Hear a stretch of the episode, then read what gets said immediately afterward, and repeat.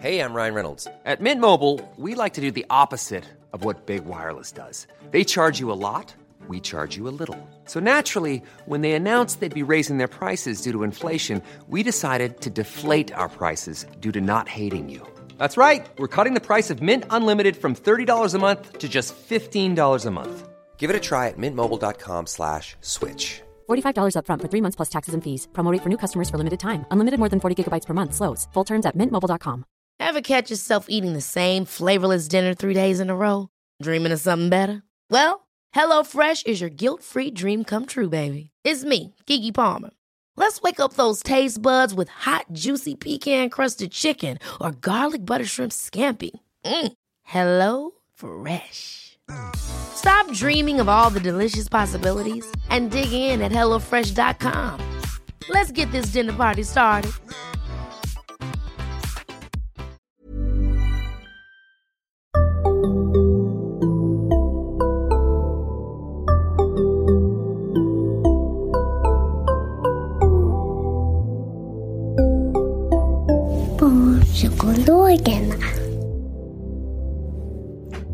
Välkommen till Barnpsykologerna, en podcast med Liv Svirsky och Lars Klintvall.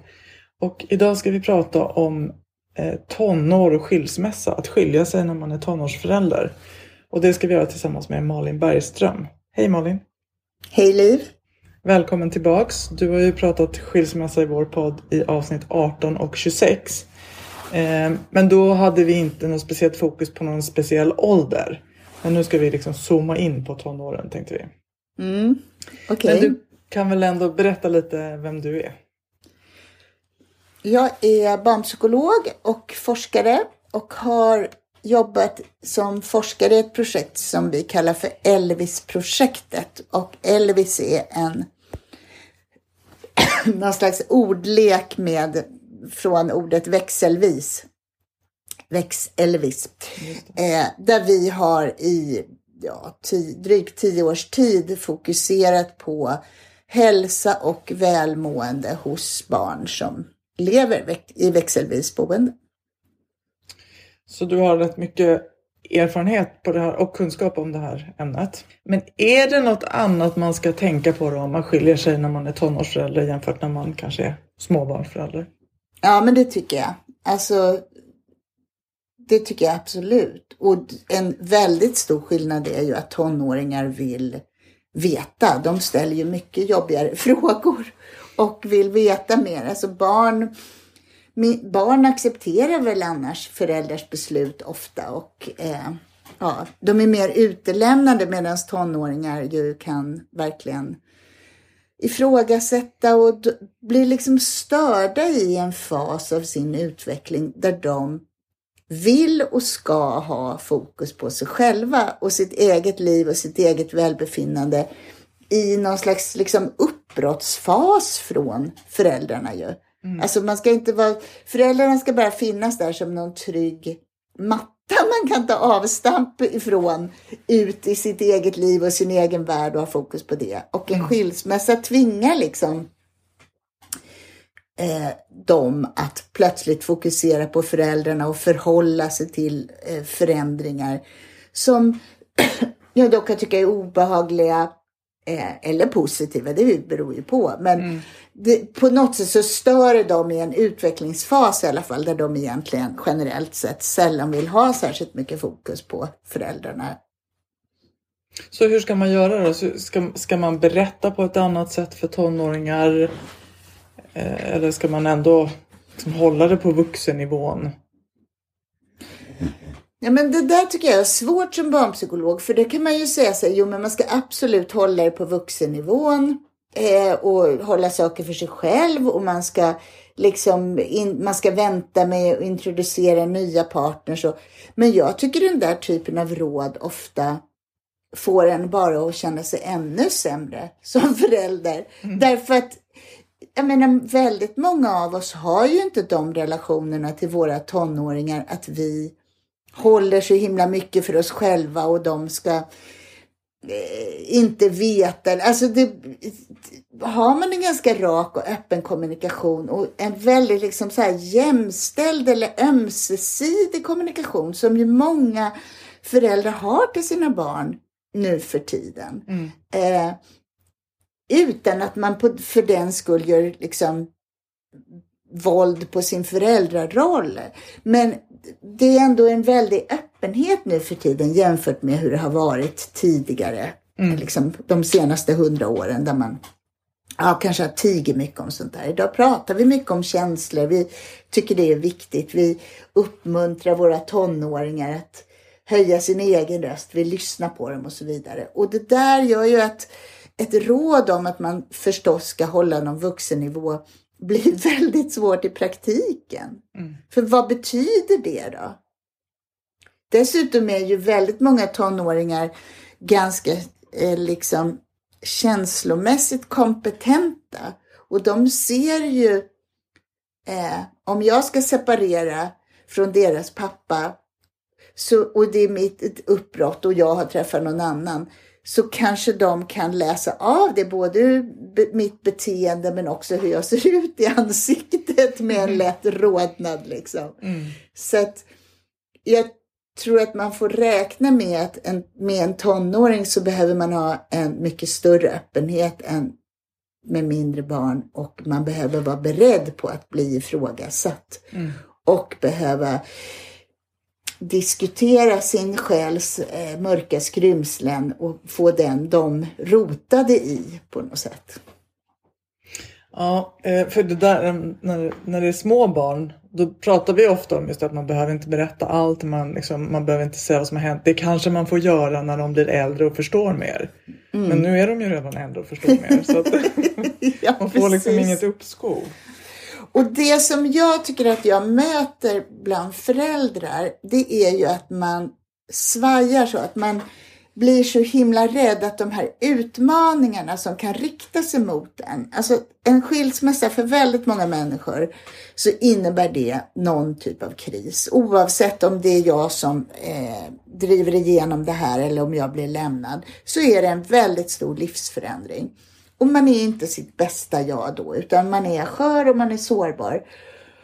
Och blir man då samtidigt ifrågasatt av sina barn eller tonåringar, möter kanske ilska eller till och med att de inte vill prata med en eller så, då är det lätt att hamna i att man tänker att man har förstört relationen för alltid. Alltså det här hoppet och den här styrkan man behöver som förälder, där man står pall för sitt barns utmaningar och så vidare, det kan vara svårt att behålla och att stå för det i en sån här process. Mm.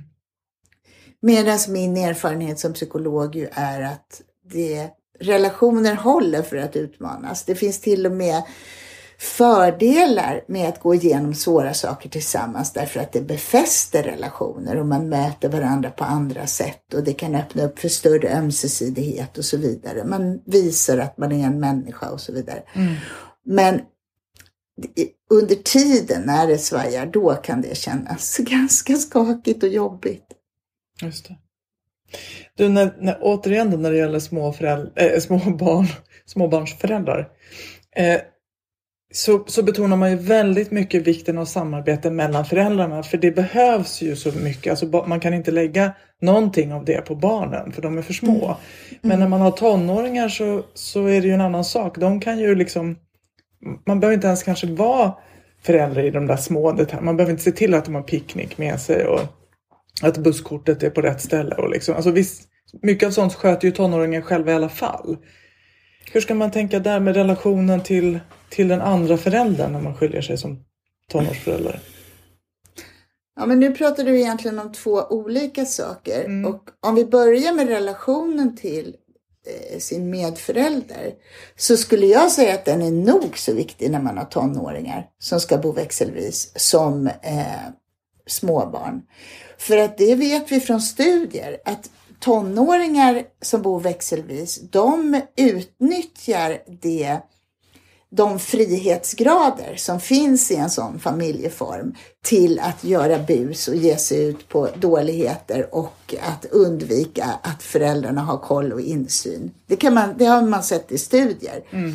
Att de prövar att röka och de krökar och vad de nu hittar på för dumheter. Om det var något med någon sex... debutålder och sådär också. Mm. Så att man har, de behöver verkligen de här ramarna och att man håller i dem och fångar in dem när de är ute på utflykter och äventyr. Så att den kommunikationen är nog så viktig.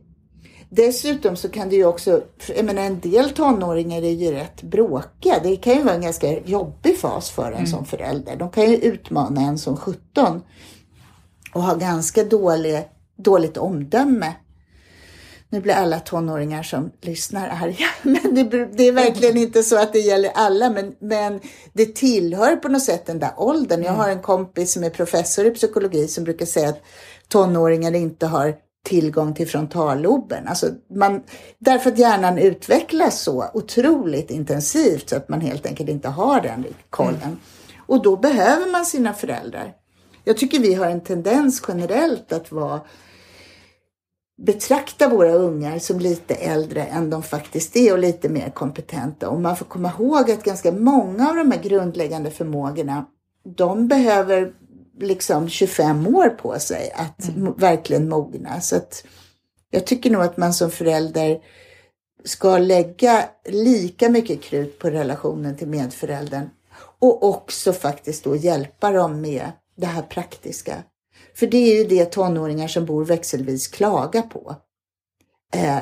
De kanske tycker att det är mindre jobbigt att flytta och mindre jobbigt att vara ifrån en förälder än ett litet barn. Men det blir ju ett moras liksom med logistiken om man lägger det där för mycket på dem. Och det tycker jag är lite taskigt mot barn. Det här är ändå en familjeform som vuxna väljer och styr. Och det finns tonåringar det finns 22-åringar som fortfarande bor växelvis.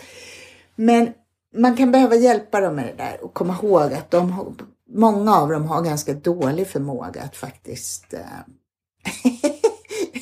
komma ihåg och styra upp och planera. Och det kan också ta kraft, även om de klarar det, så kan det ta kraft från sånt som de egentligen ska ägna sig åt, det vill säga utforska sin identitet och sig själva och sådär. Mm. Men nu säger du att de bor växelvis. Gör de det då i den här åldern? Vad är rekommendationen? Vad brukar de vilja?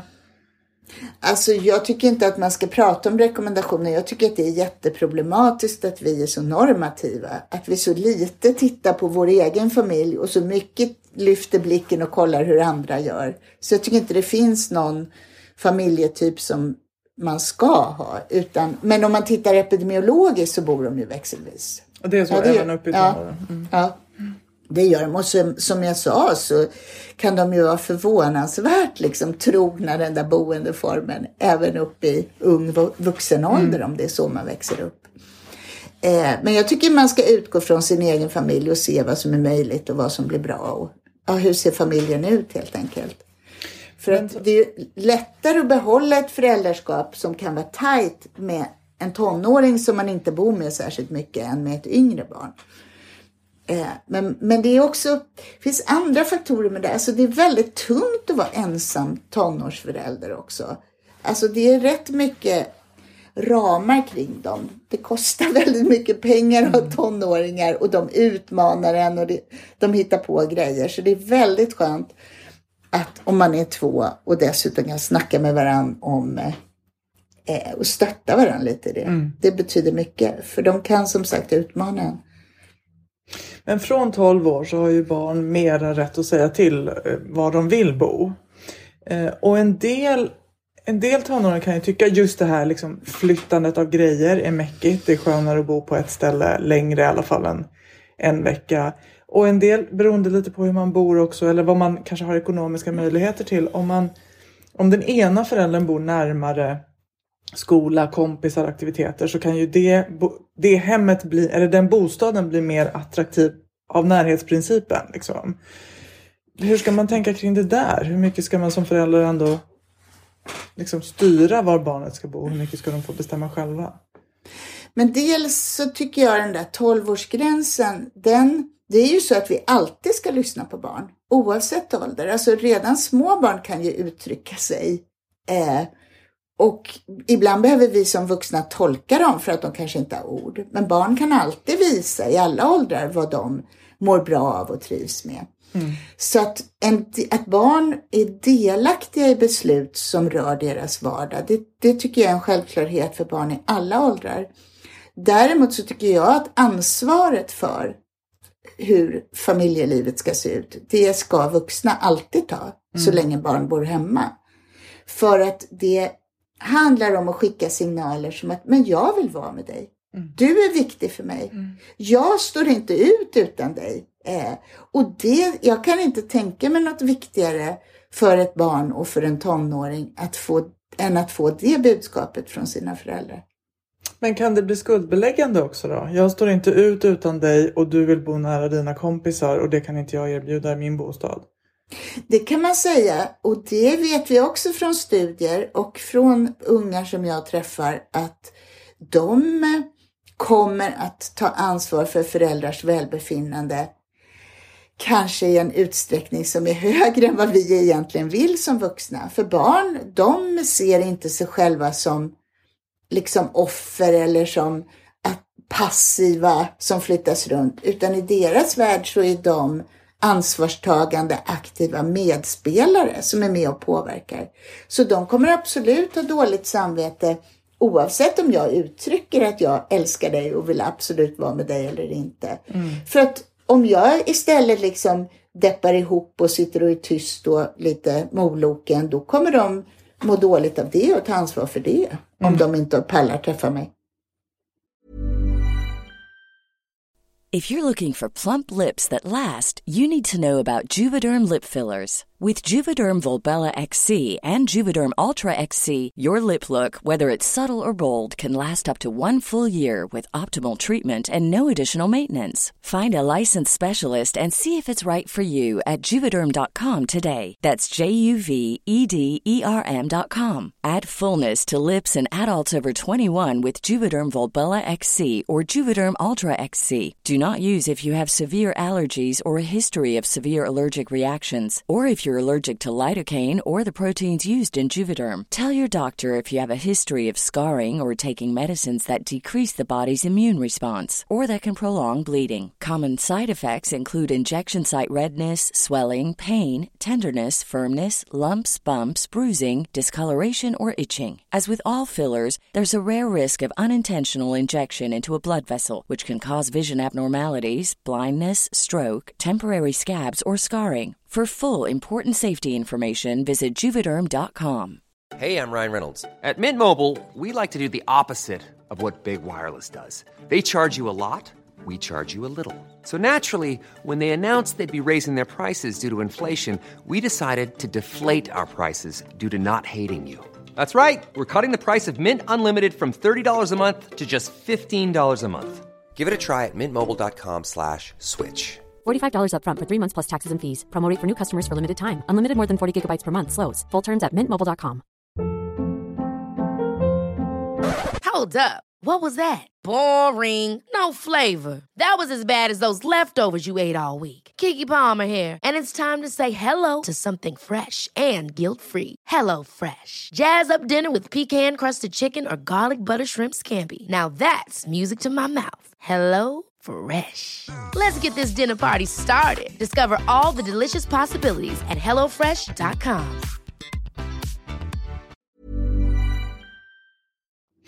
Vad ska man tänka på själv där då? För jag tänker att det kan ju vara rätt tufft att bli den förälder som barnet inte är så mycket hos. Och så vill man liksom ändå... Jag tänker att i den här... När man har tonårsbarn, när man har små barn, så är liksom hela ens liv uppfyllt av deras värld. Men när de blir större och drar så behöver man ju börja fylla på det med annat. Och om man då dessutom blir den som de kanske inte bor hos lika mycket eller så. Jo, men alltså det är det jag menar, att man måste aktivt i sig själv ha drivkraften i att fortsätta inse att jag är en viktig person i deras liv. Mm. Deras välbefinnande och det som händer dem, där kommer jag vara en viktig person jämt, även om de är i tonåren. Och på ett nytt sätt och kanske extra mycket i perioder som efter en skilsmässa när deras värden då vänds lite upp och ner. Så det ansvaret måste man som förälder fortsätta ta, och man kan inte lägga det på ett barn och säga att hon har valt bort mig. För att då får man gå till sig själv och tänka så här, vad har jag gjort? Vad kan jag göra i det här för att fortsätta vara en viktig person och fortsätta liksom bidra i den här ungens liv? Om man tycker det är svårt då, om man är, låt säga att man är den förälder som kanske inte ville ha skilsmässa, som kanske är, partnern har träffat en annan. Mm. Så man är liksom både övergiven och ens, alltså, men jag har genomgått en ganska stor kris. Mm. Och inte riktigt pallar att då dessutom bli liksom avvisad av sina barn, även om det är en del av den fas de är i. Men liksom... Ja, men alltså jag kan ju inte se annat än två vägar ur det.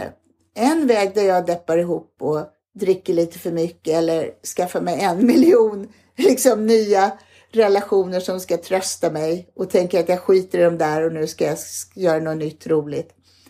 Det är väl en möjlighet. En annan möjlighet är att jag tar mig samman och säger att jag mår skitdåligt av det här.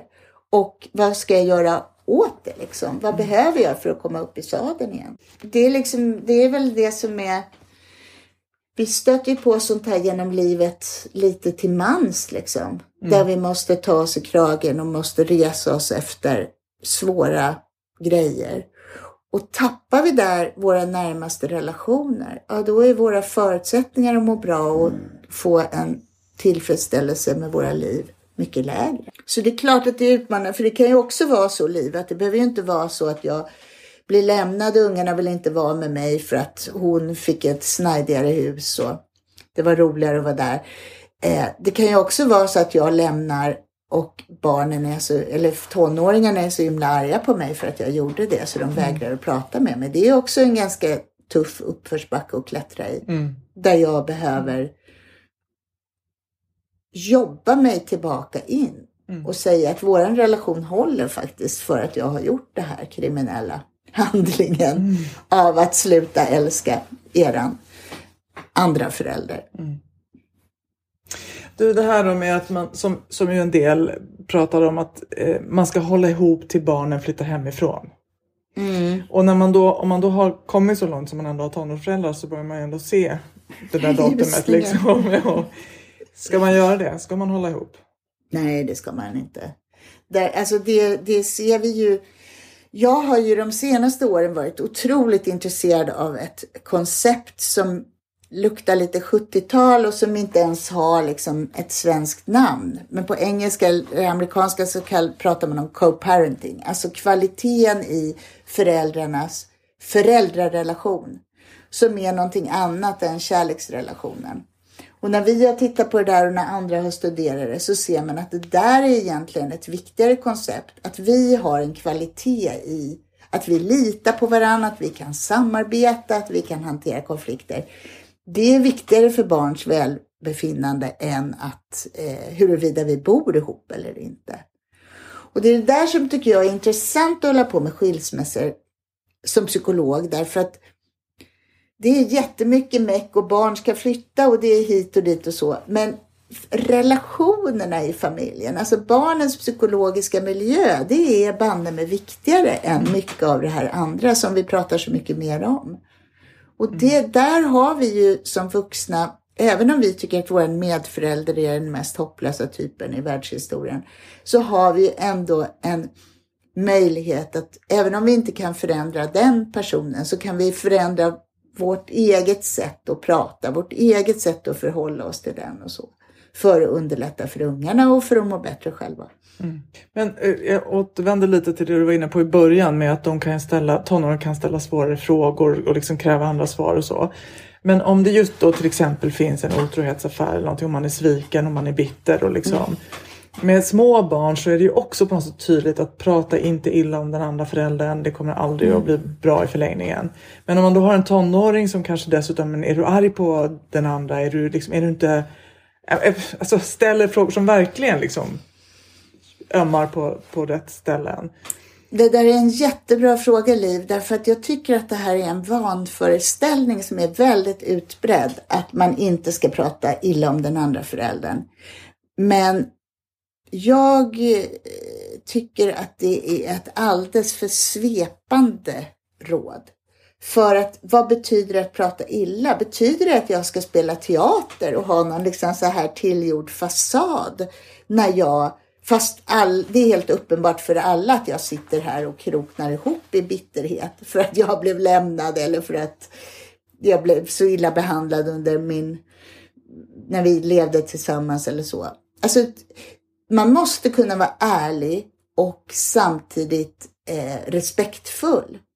Men jag kan prata om utifrån mig. Mm. Så just nu är jag ledsen. Jag är tillintetgjord och jag känner mig bitter. Därför att jag trodde att vi hade något annat tillsammans än det visade sig vara. Det känns för jävligt att jag blir lämnad för den. Eller att någon har gjort så här mot mig. Mm. Och samtidigt så är det, så här är livet. Och just nu drabbar det mig. Och det säger ju ingenting egentligen om den andra föräldern. Det är ju inte så att alla som väljer en separation är dåliga människor. Men jag kan känna så just nu. Mm. Och där måste vi hitta nyanserna när vi pratar med tonåringar.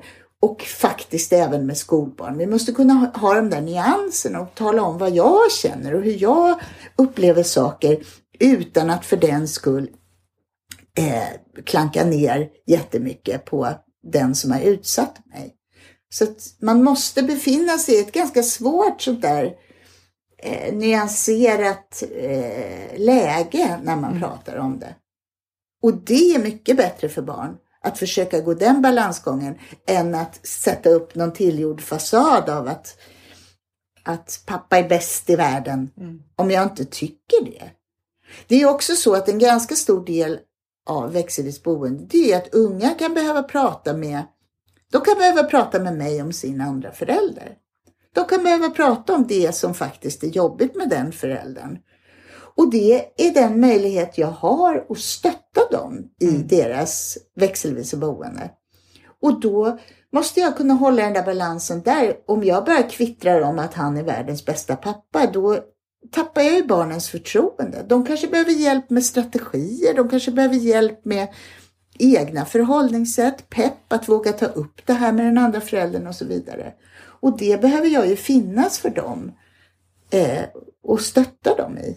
Mm. Hur mycket ska man då tänka också kring att om barnet har en risig relation med den ena föräldern eller en sån fas, hur mycket ska man också då jobba med att liksom uppmuntra till att stärka den relationen?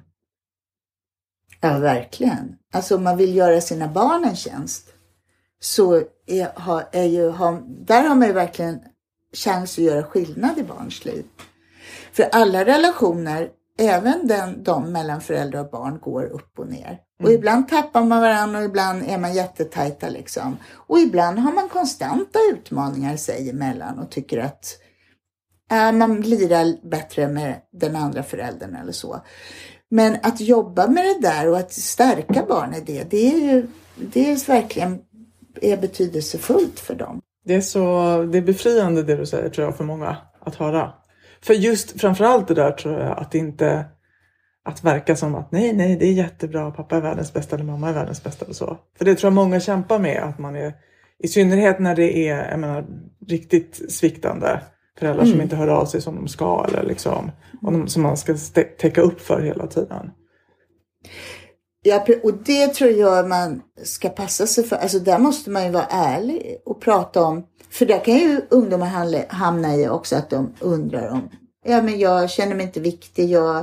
Han älskar inte mig, hon älskar inte mig, hon bryr sig inte. Alltså att kunna prata då om den andra förälderns predikament. Alltså varför kan vi ibland svikta så? Vad kan göra att vi helt enkelt inte förmår se våra barn eller stötta dem? Det kan ju betyda jättemycket. Mm. Sen betyder ju inte det att barn... men då känner jag mig inte ledsen och sviken om jag... För det gör de ju ändå. Mm. Men de lär sig ju någonting väsentligt om människor och relationer om de har möjlighet att prata om det. Och också få beskriva hur besvikna och förbannade de blir på oss när vi sviker dem. Eller deras andra föräldrar när den sviker. En annan aspekt också som jag tänker på, det är det här beroende på hur gamla tonåringar, men vi kan ju tänka att man är i 19-årsåldern liksom. Om det händer något med den andra föräldern, hur mycket ska man ställa upp då liksom? Alltså för sitt barn, för jag tänker att så stora barn kan ju förväntas ta en del ansvar då om föräldrar kanske blir allvarligt sjuk eller deprimerad eller så. Hur mycket ska man som liksom för ett ex-partner stötta upp just därför att det annars kommer att landa i ens barns knä? Ja, det gör man ju, skulle jag säga. Mm. Om man vet att barnet annars tar det ansvaret, då är det ju lätt att vilja vara där och hjälpa till. Mm. Men där får man ju också tänka på sina egna gränser så att man inte blir bitter och förbannad och känner sig utnyttjad av det. Mm. Och jag tycker att en stor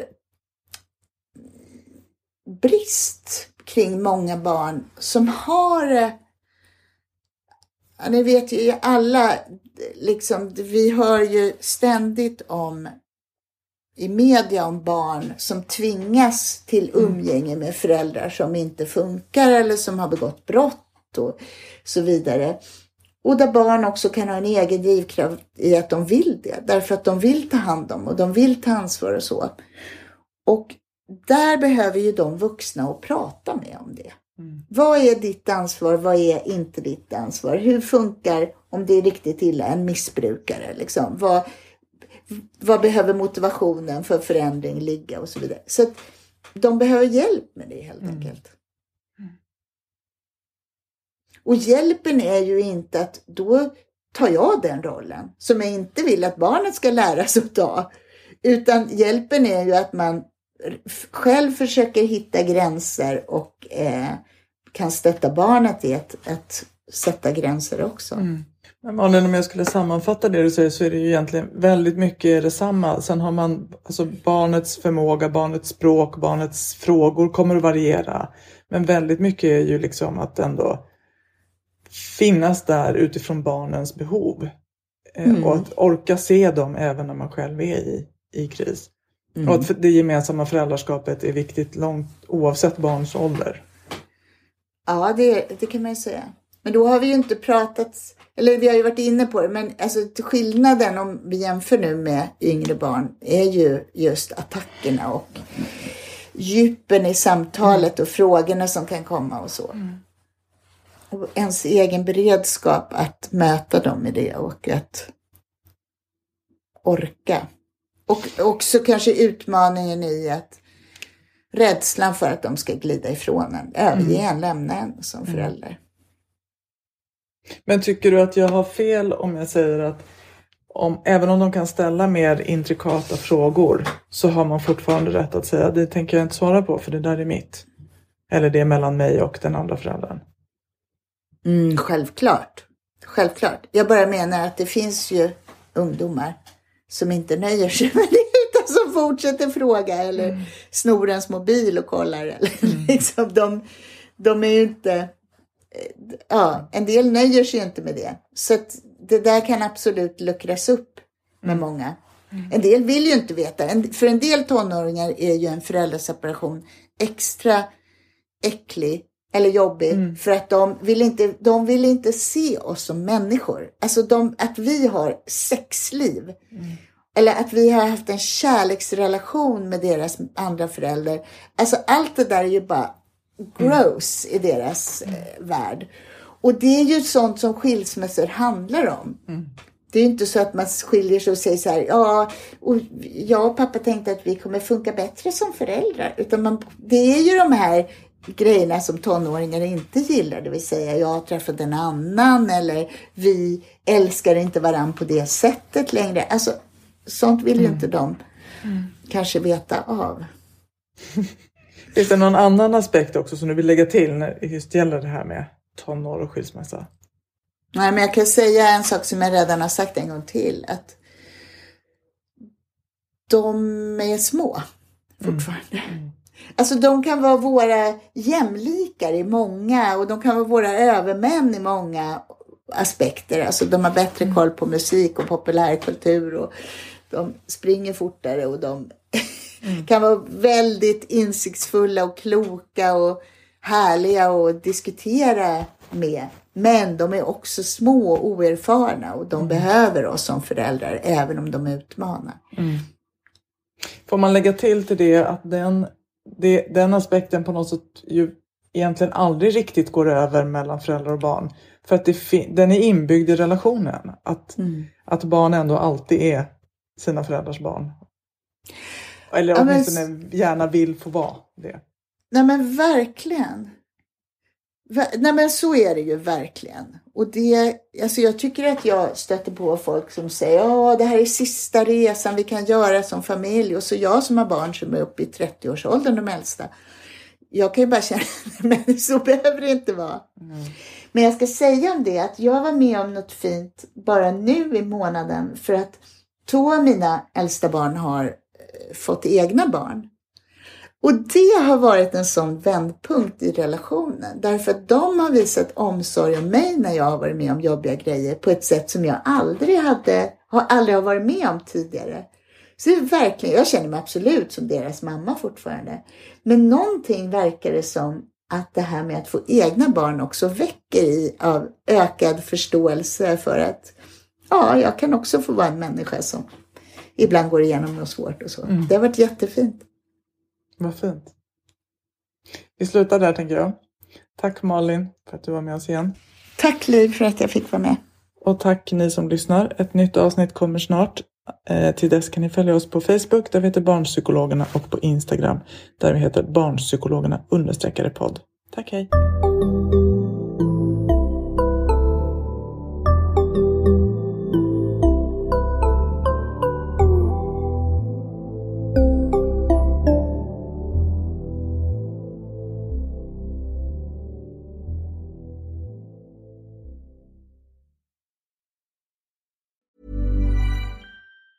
Planning for your next trip? Elevate your travel style with Quince. Quince has all the jet-setting essentials you'll want for your next getaway, like European linen, premium luggage options, buttery soft Italian leather bags, and so much more. And it's all priced at 50 to 80% less than similar brands. Plus, Quince only works with factories that use safe and ethical manufacturing practices. Pack your bags with high-quality essentials you'll be wearing for vacations to come with Quince. Go to quince.com/trip for free shipping and 365-day returns. Imagine the softest sheets you've ever felt. Now imagine them getting even softer over time. That's what you'll feel with Boll & Branch's organic cotton sheets. In a recent customer survey, 96% replied that Boll & Branch sheets get softer with every wash. Start getting your best night's sleep in these sheets that get softer and softer for years to come. Try their sheets with a 30-night guarantee. Plus, get 15% off your first order at bollandbranch.com. Code BUTTERY. Exclusions apply. See site for details.